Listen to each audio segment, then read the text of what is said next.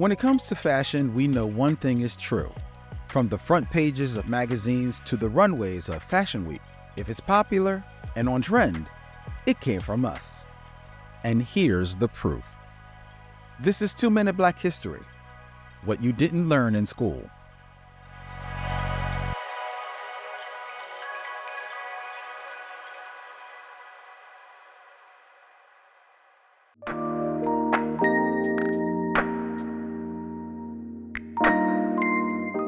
When it comes to fashion, if it's for the culture, you can trust it's from the culture. And here are some trends that were started by us. First, we have nail extensions.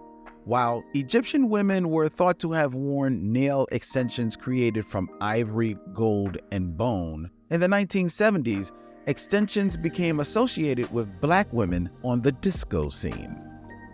Hoop earrings date back to Nubia, when they were made of gold and bronze. These earrings have endured everything from the 1930s jazz age to the Black Power movement to now. Though logos themselves don't belong exclusively to us, the use of logos was mostly on luggage and bags. That is, until Dapper Dan, one of the creators of streetwear, started printing all over logos on the fabric of coats, shoes, and other clothing.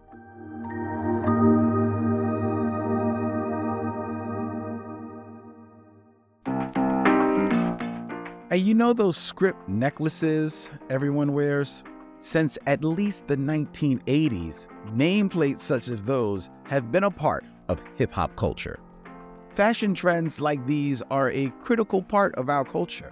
They drive the entire fashion industry.